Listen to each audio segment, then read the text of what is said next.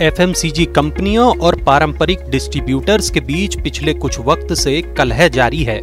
Modern trade के दिग्गजों को मार्जिन और प्राइसिंग में ज़्यादा तरजीह देने को लेकर ट्रेडिशनल डिस्ट्रीब्यूटर्स एफएमसीजी कंपनियों के खिलाफ मोर्चा खोले हुए हैं। रोज़मर्रा की जरूरतों का सामान बनाने वाली कंपनियाँ पहले से ही दोहरी चुनौती से जूझ रही हैं। एक तो कच्चे माल की महँगाई पिछले कुछ वक्त से लगातार परेशान कर रही है। मजबूरी में कंपनियों को दाम बढ़ाने पड़ रहे हैं। अब दाम बढ़े तो क्या शहर और गाँव के लोगों ने रोज़ाना की जरूरतों के सामान खरीदने कम कर दिए? पहले से कम कमाई और बेवक्त की बारिश के पहले से एक मुश्किल दौर से गुजर रहे ग्रामीण भारत ने तो जैसे खपत से हाथ ही खींच लिए। बस, यही एक ऐसा बड़ा सिरदर्द है जो एफएमसीजी कंपनियों को घुटने टेकने पर मजबूर कर रहा है।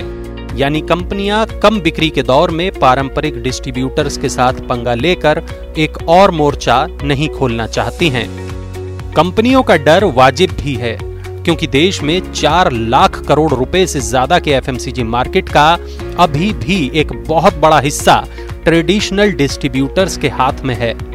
यूँ समझ लीजिए कि इस पूरे बाज़ार का करीब 90 फ़ीसदी हिस्सा इन्हीं डिस्ट्रीब्यूटर्स के हाथ है। यही नहीं पारंपरिक डिस्ट्रीब्यूटर्स देश के कोने कोने तक अपनी मौजूदगी रखते हैं।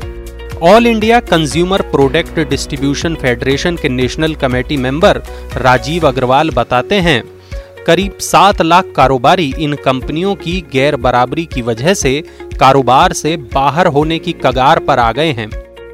ऐसे में इनकी नाराज़गी एफएमसीजी कंपनियों पर भारी पड़ सकती है।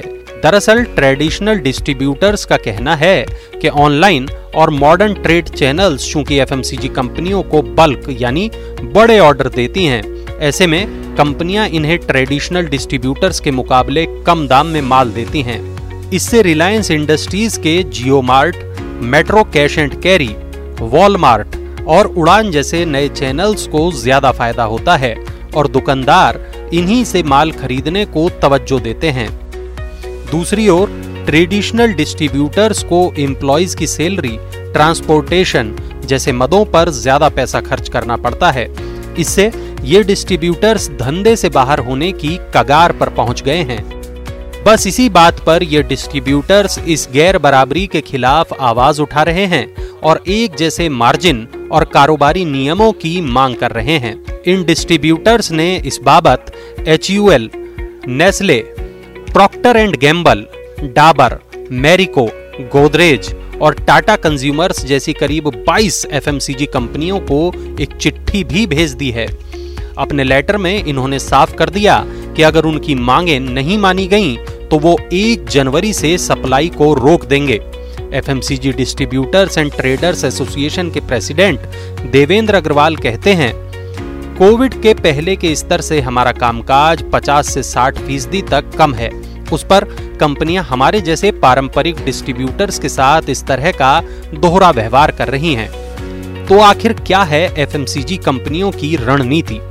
ये कंपनियाँ दरअसल नए और पुराने दोनों ही तरह के डिस्ट्रीब्यूटर्स को नाराज़ नहीं करना चाहती हैं। ऐसे में तरीका ये निकाला जा रहा है कि ऑनलाइन और मॉडर्न ट्रेड के लिए पैकेजिंग और प्राइसिंग के लिहाज से अलग उत्पाद उतारे जाएँगे। दूसरी ओर, पारंपरिक डिस्ट्रीब्यूटर्स के मार्जिन में भी सुधार करने के लिए ज़्यादातर कंपनियाँ राज़ी हो गई हैं। तो क्या टल गया संकट?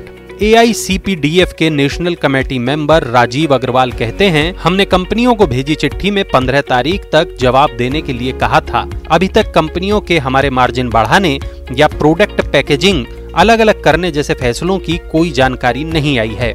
इस बारे में आगे की रणनीति के लिए A I C P D F उन्नीस दिसंबर को मीटिंग करेगा, यानी इस मामले पर धुंध साफ़ होने में अभी वक्त लगेगा। ऐसी ही और खबरों के लिए बने रहिए मनी नाइन के साथ।